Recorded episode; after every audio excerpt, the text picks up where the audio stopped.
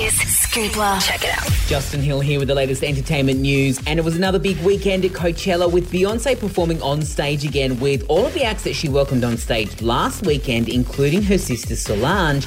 Except this time the pair had a little stumble on stage. They did manage to recover and went on with the show. And it seems as though Ariana Grande's song has encouraged a Glee star to come out of the closet, with Kevin McHale coming out and saying that he is gay. And Kensington Palace have confirmed that the Duchess of Cambridge has now gone into labour. For all the latest, head to hit.com.au.